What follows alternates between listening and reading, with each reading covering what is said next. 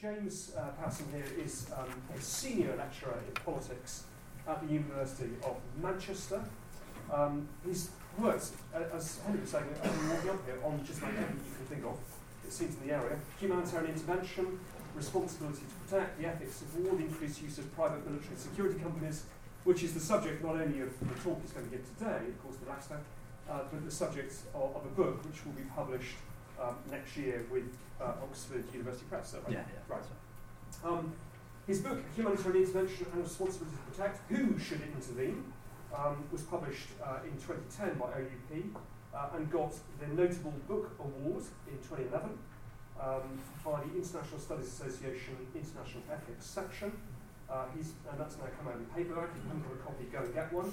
Uh, because there's a new preface on Libya, those interested in uh, his PhD was on humanitarian intervention and got the Sir Ernest Barker Prize for Best Dissertation in Political Theory by the Political Studies Association. He's published various articles on the ethics of force and currently working on a four volume uh, major work on humanitarian intervention. He's also working on a second monograph on ethical issues, uh, surrounding this whole issue of private companies and private security companies, which is what we're going to hear about today. Um, we're particularly pleased because this fits very strongly within our themes that we have for the changing character of war, not just about what's changed around the character of war, indeed how we understand war, which we talked about last week, but this, we're not losing sight of these ethical, uh, moral dimensions of uh, both techniques and technologies. So, James, thank you very much for coming. The floor is yours. Okay, thank you very much. Um, so, my background is in political theory, and political theory tends to produce handouts. If you don't produce handouts, then you're not regarded as a, doing proper political theory. So, I've got handouts and PowerPoint. Um, and exactly the same information is on both. So you can either look at the handouts and kind of stare at the handouts, or you can you can look at me and PowerPoint. So I've just sent those sent those back. So um, what I'm going to talk about today is, um, as Rob said, my recently completed manuscript on the ethical issues surrounding the use of private military and security companies. So PMSCs for short. And so, what I try and do in the book, in short, is consider the central normative objections to private military and security companies and bring these all together to provide an overall assessment of the case for and against their use. Now, the way that I'm going to structure the talk is that I'm going to give, um, in the first half, a brief overview of the whole book. Now, it, won't be possible to do justice or, um, or to discuss in any satisfactory manner the overall arguments of the book um, and to develop my case you know, in 40, 45 minutes. So what I'm going to do is just give a brief overview in the first half, and then the second half focus on one particular set of issues. And the issues that I'm going to concentrate on are those to do with the issues with individuals, with individual contractors. And these are the issues that, when I've kind of discussed this topic with people previously, these are ones that people are often just most interested in. So I thought that's what I'd focus on. Okay, so let me start then by giving a bit of a brief overview of the book. Now, I expect that most of you have a fairly decent understanding um, or decent background knowledge of the privatisation of military force. I'm not going to go into this in great detail. Um, I'm not going to rehearse this here, but instead I'm going to make a few more introductory and clarificatory points, three, three introductory and clarificatory points. So, first of all, I am going to say something about the scale of the PMSCs in Iraq and Afghanistan in particular. Now, this has been immense. The total number of DoD contractors peaked at approximately 163,000 in Iraq in September 20, uh, 2008 and 117,000 in Afghanistan in 2012. Now, these figures from the US Congressional Research Service are only for DoD contractors, so only for Department of Defense contractors. The total number of contractors will be even greater when you consider other agencies um, and other states employing these firms. So the scale is huge. But it should be made clear that it should be made clear that this doesn't mean that there are or have been hundreds of thousands of American security contractors running around Iraq and Afghanistan, as, as often depicted in the media. So, although much of the focus has been on security contractors, and particularly armed security contractors, these are in fact a relatively small part of the industry. In March 2011, security contractors comprised about 18% of the DoD contractors in Afghanistan and Iraq. By far the largest part of the industry are those that concern logistical services, and these tend to receive a lot less attention. So, logistical services, services include things such as the setting up of bases, food production, delivery, sanitation, and laundry, um, laundry, and so on and so forth. In addition, the vast majority of contractors, including security contractors, aren't American or British. In Iraq and Afghanistan, uh, sorry, in Iraq, where's my figures? Uh, 85% of security contractors were what are called TCNs, so third country nationals. In Afghanistan, 95% of security contractors were local nationals, so Afghanis, Afghanistanis. So that's something just about the scale and a bit about the background of the industry. Now, let me say something about the definition of private military and security companies, because this always comes up. I think it's important to be very clear what it is we're actually talking about here. So, as I've defined them, PMSCs are private firms that provide military and or security services that involve or assist the use of force beyond the borders of their own client or of their own or their client's political community. I'll pick out three important features of this definition. Firstly, since PMSCs are firms, this means that they are for profit. Second, since they are private actors, they are separate, independent actors, so not part of the regular military or the state. And the third is that they are to some extent transnational. Now, private contractors are simply, on my account, those who work for PMSCs. So they don't they may not necessarily possess some of the defining features of PMSCs. And this is going to be important when we get onto the second part of the paper. So private contractors don't necessarily need to be for profit, if you like. So they don't need to intend to make a profit. And they might not necessarily be motivated by financial concerns. Second, they might not be separate from the regular military, but rather they might moonlight from the regular military, as, as, as has happened. Um, and third, they don't need to be foreign, as, as we've already seen. Now, in similar vein, I'm going to view regular soldiers as simply those that are employed by the regular military. So, as such, the difference between private contractors and regular soldiers doesn't hang on any account of personal characteristics, such as their motivation or nationality. What's important is who the employers actually are.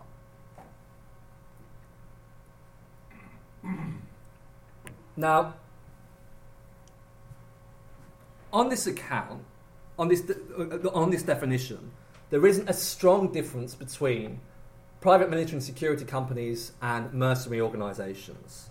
So there isn't an analytically or ca- analytically necessary or a categorical difference between mercenaries and PMSCs, despite various accounts in the literature and various industry attempts to claim that there are. Uh, there is, I think, a degree of difference.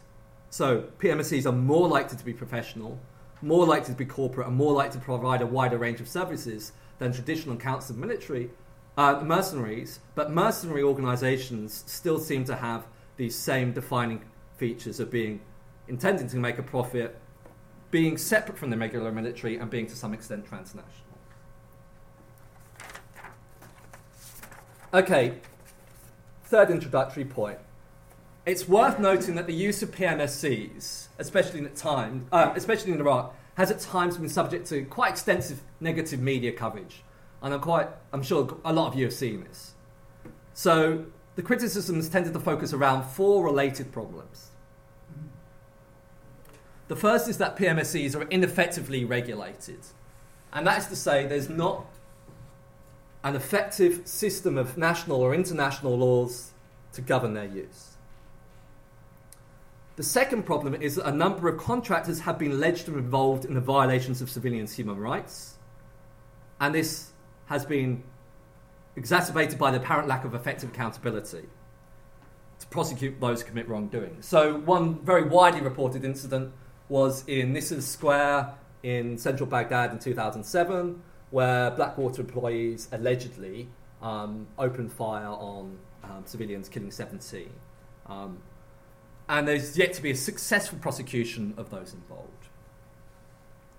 The third problem surrounds the lack of competitiveness of the industry, and, they, um, and in particular the bidding processes. And the fourth problem surrounds uh, a lack of government oversight and proper, um, a, a, lack of number of insufficient number of contract officers to oversee the use of Now, these very well documented problems have led to some initiatives to improve the accountability of PMSCs and contractors, to improve contract procedures and their oversight. So there have been some, albeit limited, improvements in the way that the US, in particular, and to the lesser degree the UK, have been using contractors.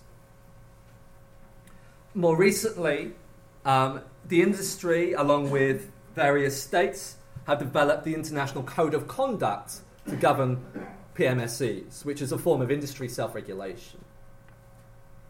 Now, notwithstanding these various efforts, there is, I think, tended to be unquestioned the more basic issue of whether private military force is a morally acceptable way for a state to organise its armed forces. And there seems to be a general acquiescence that PMSCs are here to stay and that the use of PMSCs in certain roles has gone increasingly unquestioned. Now, I think for a fuller assessment of the case for and against PMSCs, it's necessary to go beyond simply considering these four more well documented four more well documented problems surrounding um, oversight and accountability.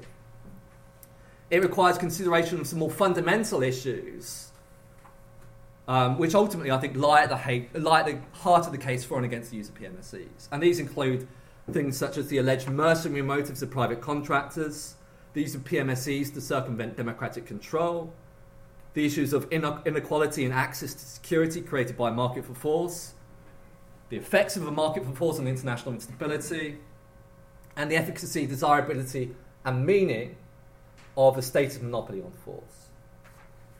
So, in the book, what I try and do is consider these, consider the more well documented problems, but also consider some of the more fundamental issues as well. And to do this, I divide the analysis into three levels.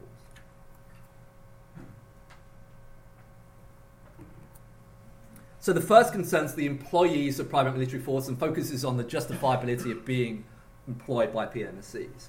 And these are where you find some of the most vociferous objections to private military force, such as those famously advanced by Machiavelli. So they often revolve around the claims that individuals are involved in private military force are depraved, they're brutal, they're merciless, um, fight for only for financial gain, with little concern for who their employer is. Now, if there is something to these objections, then it would seem that there'd be a really uh, serious reason to oppose the use of PMSCs. And that's because the individuals involved in the practice would be doing something wrong. So, the contractors have the right to use and assist military force? Or are there strong reasons to hold that only regular soldiers can permissibly use lethal force or assist lethal force? And these are the issues that I'm going to focus on in the second part of the paper. Now, the second level concerns the employers of private military force and focuses on the justifiability of employing PMSCs. The issues that arise at this level include, most fundamentally, whether employing PMSCs threatens the legitimacy of the state. So sometimes it's argued that states or other actors undermine the social contract when they employ PMSCs because it should be citizen soldiers that should do the fighting themselves as part of their civic responsibility. Now, in the book, I largely reject these claims and argue that PMSCs don't fundamentally threaten the legitimacy of the state.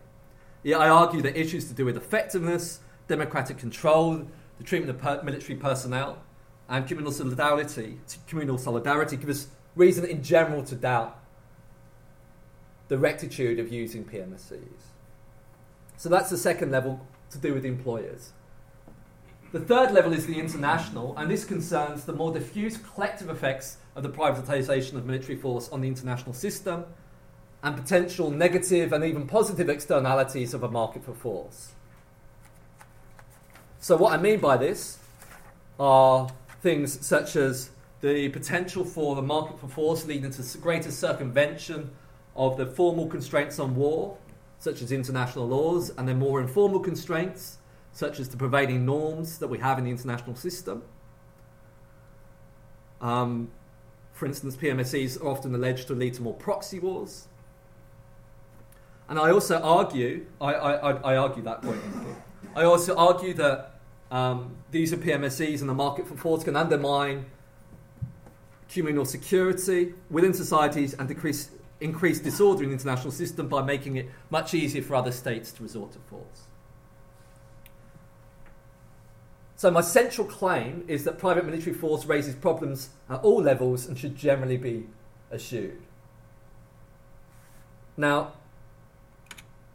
in making this claim, I advance four themes, and I'll briefly run through these.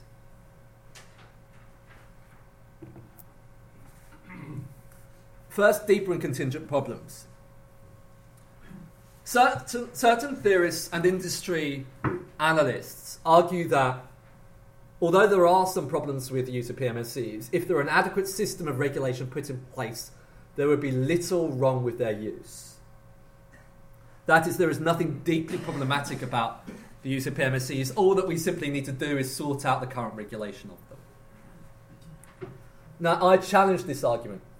I argue that in addition to some of the more obvious contingent problems that I've already mentioned, the use of PMSCs poses some more fundamental moral concerns, which ultimately give us reason to prefer public force.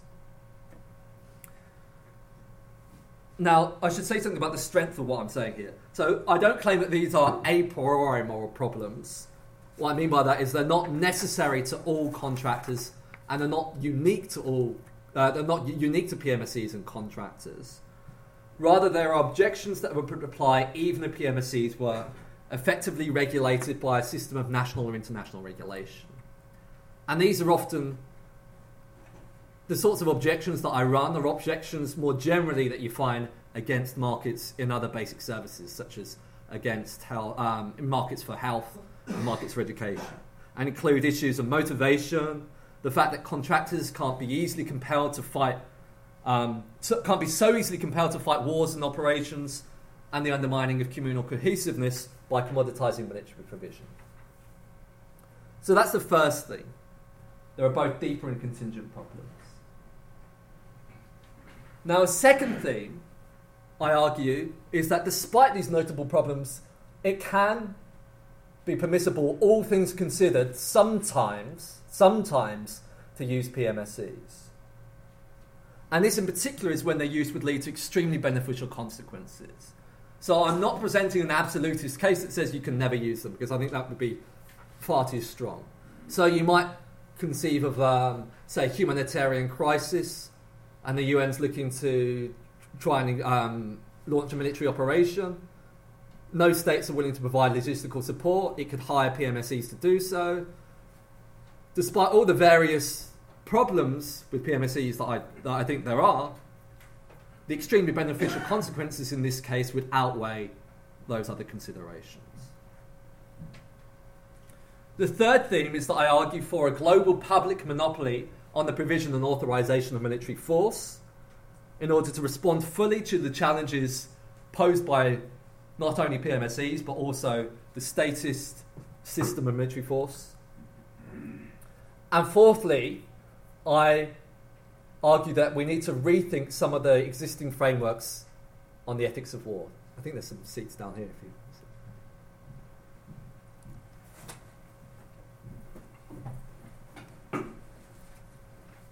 So, for one, I suggest that the privatisation of military force and the predominance of individual contractors and the high level of subcontracting demonstrates that collective response to, collectivist responses to individualistic, reductionist approaches to just war theory largely, largely fail. In short, the rise of PMSCs provides more grist to the revisionist just war theorists' mill.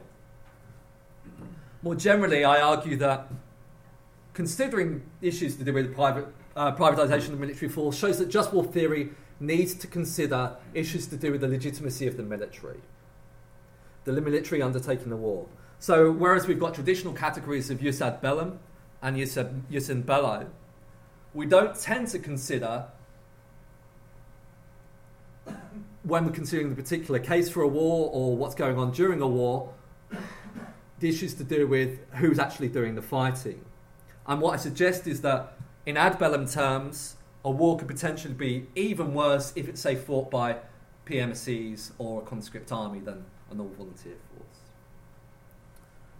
Okay, so that's a brief overview of the whole book. I know that's quite a lot to cover, um, and uh, it's very difficult to do justice to it in, in a short space of time. So, what I'm going to do now is focus in particular levels on, on the issues to do with the individuals and private military force.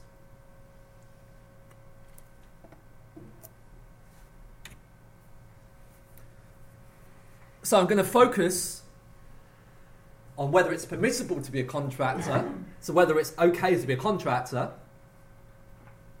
and if so, when. And to do this, I'm going to consider th- three leading objections to being a private contractor.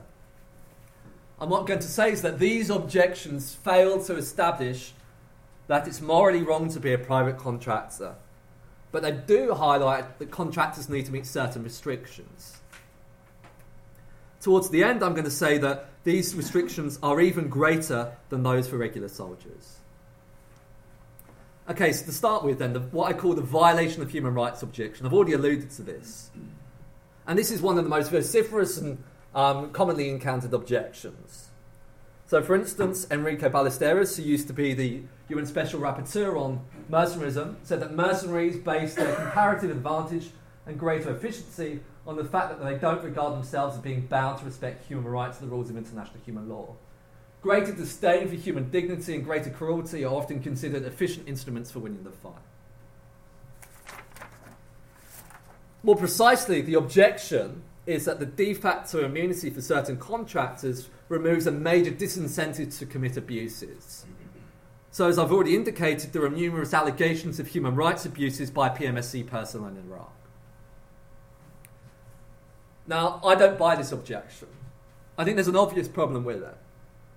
And this, this is that it doesn't show that there's anything, in fact, wrong with being a private contractor. All that is simply required is for a contractor not to violate civilians' human rights. So, contractors who don't violate civilians' human rights wouldn't be subject to this objection. So, there's nothing, at least inherently problematic, about being a contractor on this objection. Moreover, I think it's clear that most contractors don't, directly at least, commit violations of human rights. So I don't think that this objection provides a presumptive objection to contractors either. So it's not something that we can presume that generally applies. So I don't think this one has much force. Let me now turn to what I call the status objection. And the status objection says that there's something simply wrong with having the status of being a contractor. So there's ro- something wrong with the very, the very essence of being a private contractor, of being someone that can go to war as a private individual. Now, this objection has a bit more prima facie plausibility, and I'm going to consider it in a bit more detail.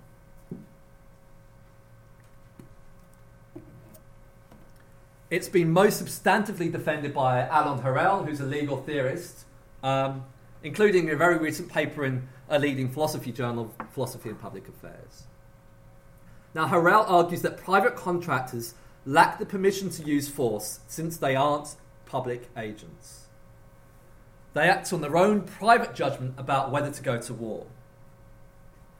According to Harel, private sanctions such as, such as those apparently required in private prisons that he also considers, um, and by private contractors, are impermissible.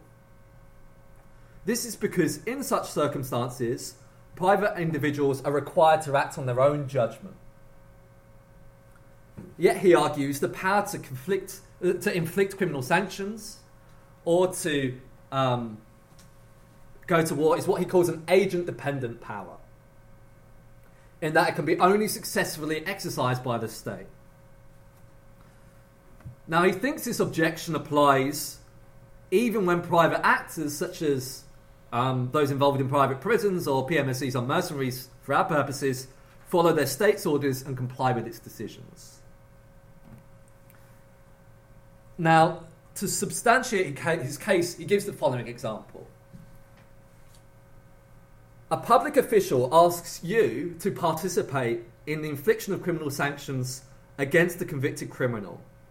In this case, you are required to consider, as a private citizen, the justifiability of your imposition of sanctions on that individual.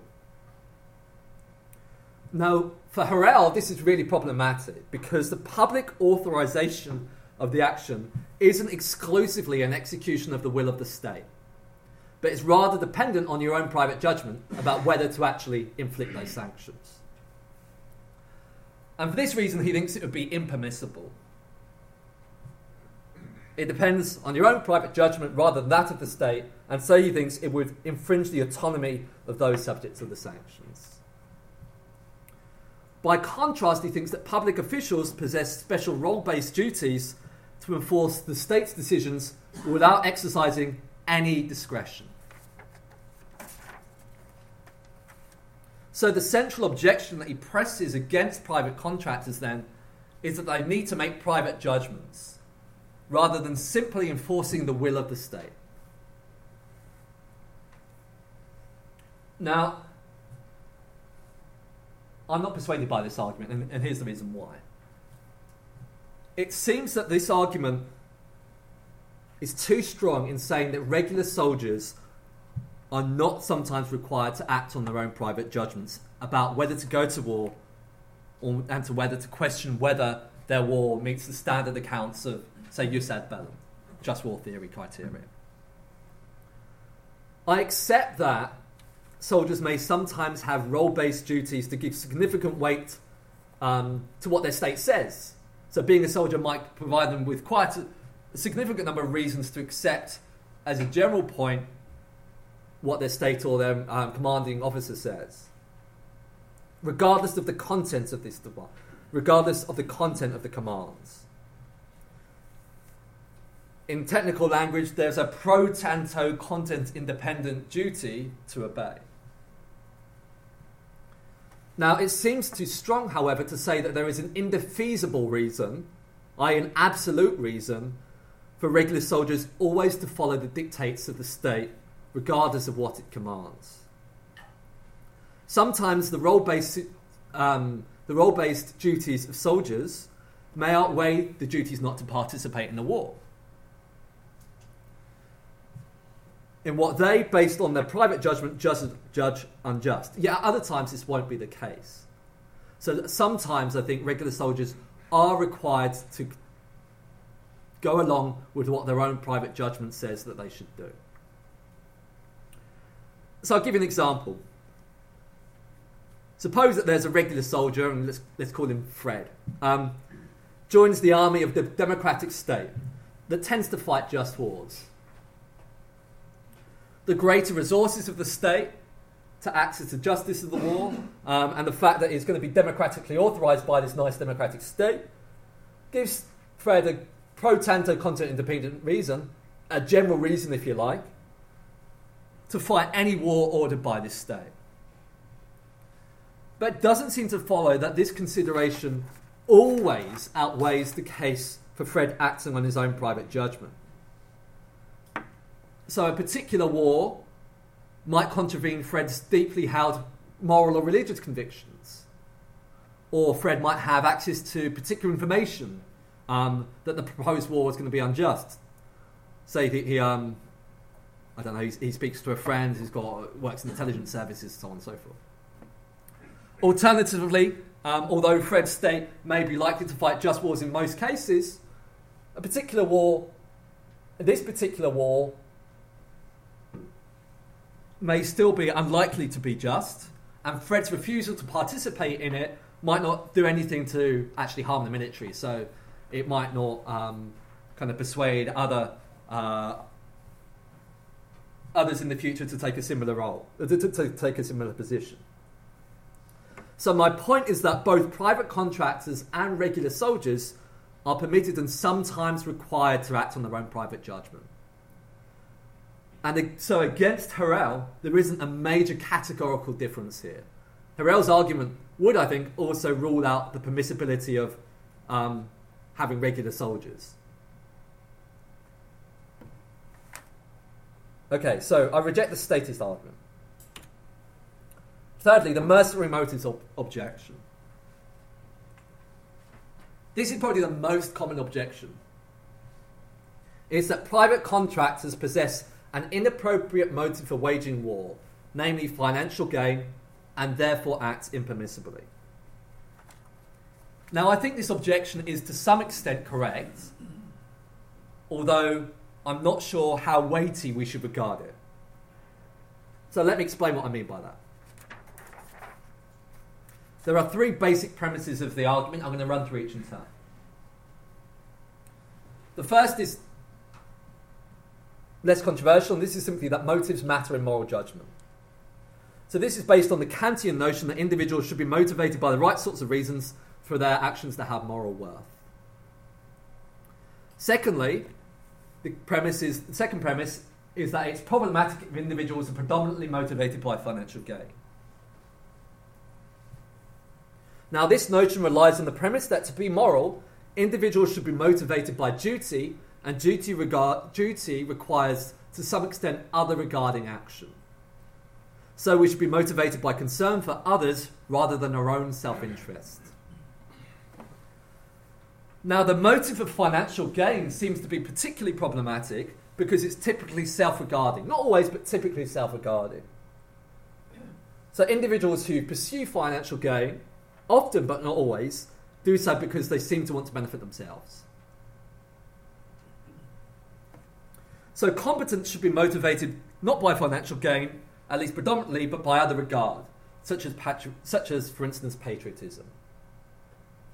Now, against this, um, Tony Lynch and A.J. Walsh, in a piece in the Journal of Political Philosophy um, in 2000, replied to such arguments by arguing that the motive of patriotism is potentially worse. More dangerous, they argue, because, for instance, it can lead to dehumanization of the enemy um, and a lack of questioning of the war aims of the state. Now, I don't find this response persuasive. So, there can be mild forms of patriotism, but more fundamentally, this second premise isn't saying that individuals have to be motivated by patriotism. What it's saying is they should be motivated by other regard, be it for their family, community, state, humanity, or even fellow soldiers or, or um, patriotism. Now, another response to this second premise is to say it's too demanding. It's too demanding to ask that individuals should not be predominantly motivated by other regarding concerns. Now, in order to reply to this worry, two clarifications are necessary. To start with, individuals are required to be other regarding only so far as the motivation concerns their duties to others. So it's only when they're thinking about and considering issues to do with the rights and interests of others. When they're, say, sat at home watching TV, um, they don't need to be other regarding. They can, they can watch what they want. Um, in addition, individuals are only predominantly required to be other regarding. They are still allowed to have some degree of self interest.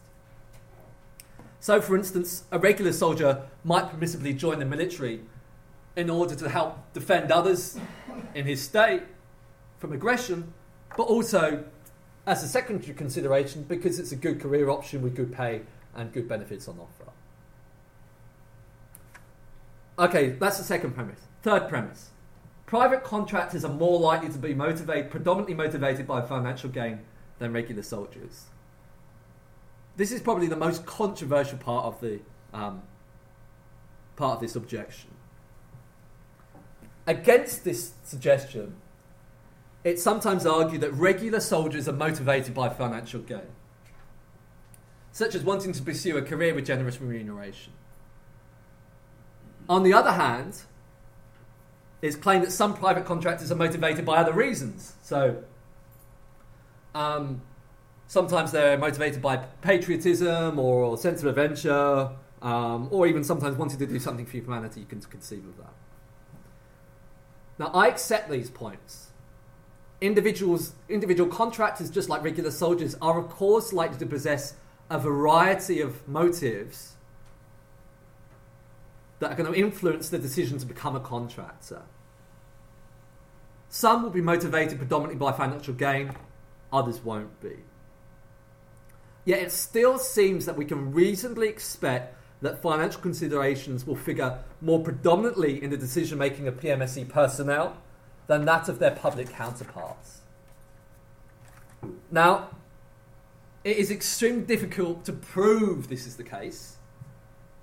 And I think to do this, you need to have a huge comparative study across the regular military and PMSCs, private contractors, including all the local nationals and um, third country nationals, um, compare similar personnel, um, try and, and actually try and establish what the actual motivations are.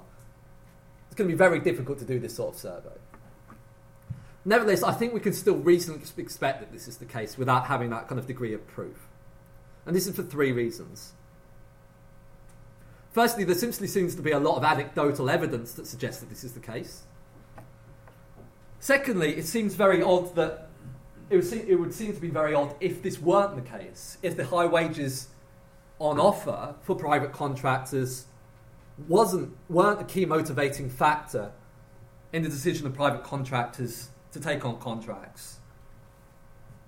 So there's a clear justification or reason for this reasonable expectation, financial incentives.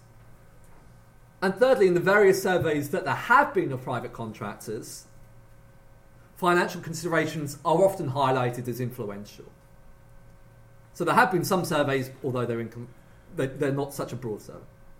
So I think overall then that this mercenary motives objection has some validity. Yet it's only a presumptive objection.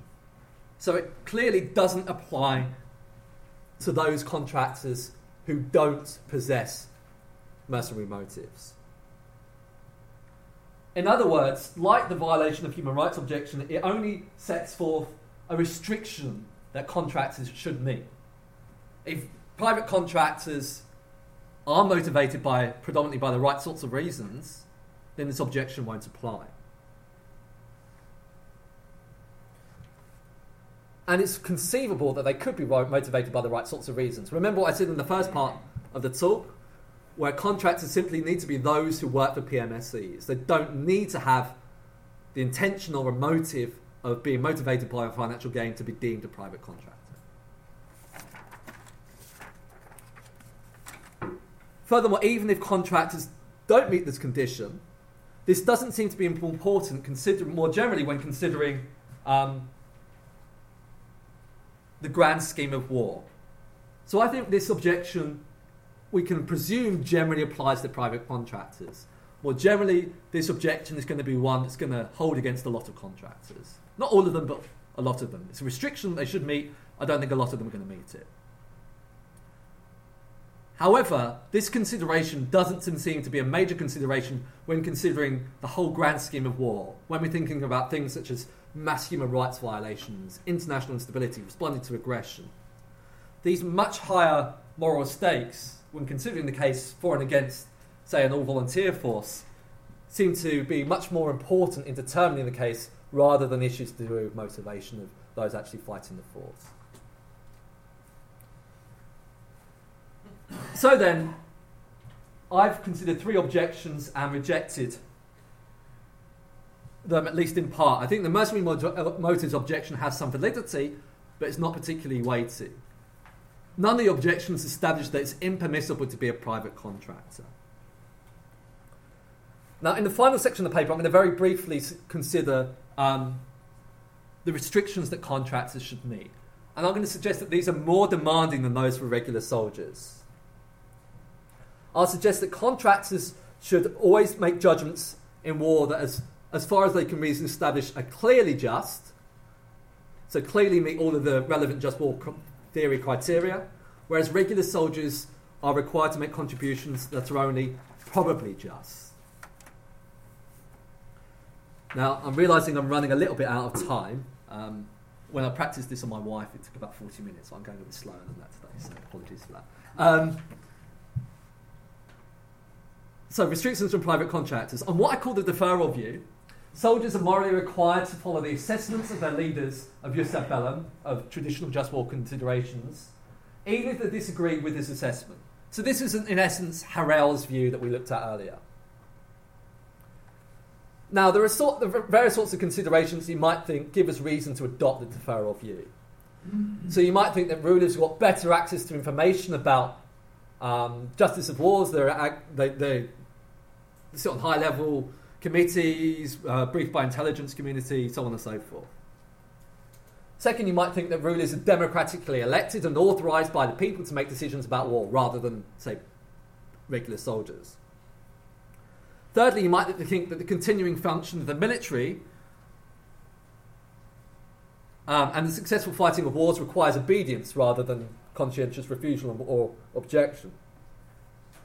And fourthly, you might think that soldiers largely agree when they join to fight the wars decided by their leaders. Now, as I've already suggested, I don't think these objections, th- these reasons, um, provide a strong reason, an indefeasible reason to say that contract to say that regular soldiers should always follow the dictates of their state. They should still sometimes look to their own private judgment. But that's only sometimes. I do think that these reasons generally have some force, We should give them some weight, if not, as Harel says, indefeasible weight. Now, by contrast, it's very clear that this deferral view doesn't apply to private contractors. So, private contractors aren't under the authority of the regular military. They're largely free to select the wars in which they fight because they're uh, recruited on the basis of online databases um, on a single contract basis. So, they don't possess any pro or institutional duties to obey their state or their, uh, their commanding officer. They haven't got a commanding officer before they signed up.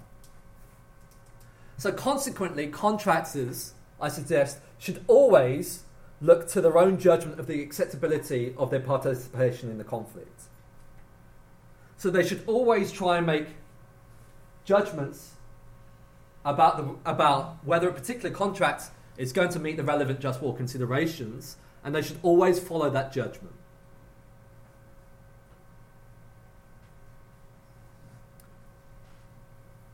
So, by contrast, the regular soldier might to some extent be excused, if you like, um, because of these four competing considerations for the role based duties. Now, final kind of final point. There's an interesting upshot of this argument. Is that it may in fact be preferable to be a private contractor in principle at least Joining the regular military always poses the risk that one could be asked to make an unjust contribution in the war, go and fight unjust wars. It may also be that disobeying orders will have detrimental effects on the military more generally and undermine the military's um, likelihood of some fighting effective wars, which may turn out to be just overall. So, given the potential harmful effects of conscientious refusal and the risk of fighting in unjust wars, it may be better to choose to become a private contractor if an individual. You can choose your contracts when you're supremely confident that you're only going to be fighting in just wars.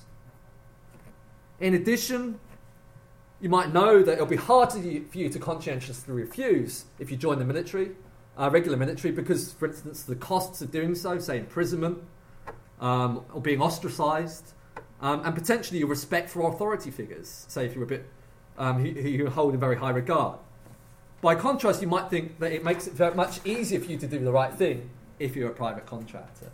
So, if you're a really moral person, you might think the best thing to do is to go off and actually be a private contractor rather than to join the regular military. That's in principle. Of course, as a practical matter, it's a, it's a further question whether contractors take on the options to pursue to fight only in just wars given their financial considerations that I've already alluded to, um, and other considerations that are going to influence their decisions to take on war. And indeed, I'm going to finish on a more skeptical note. So, although it might in principle be permissible to be a private contractor, and even in principle be preferable to be a private contractor, in practice it's likely that many private contractors act impermissibly. First, as I've already suggested, many may lack the right motive for participation in war. Second, most, I think, will not take advantage of their free choice and will participate instead in wars that are unjust according to just war theory conditions. This is because, although I, am not going to argue the point here, most wars are, I think, unjust. If this is correct, then it seems to follow that most of those who participate in unjust wars will also act impermissibly. So, final point then is that although I think that it can in principle be permissible to be a private contractor, given that most wars are unlikely to be just, and given the financial motives, presumably of private contractors, I think in practice this is unlikely. Thank you. James, thank you very much indeed.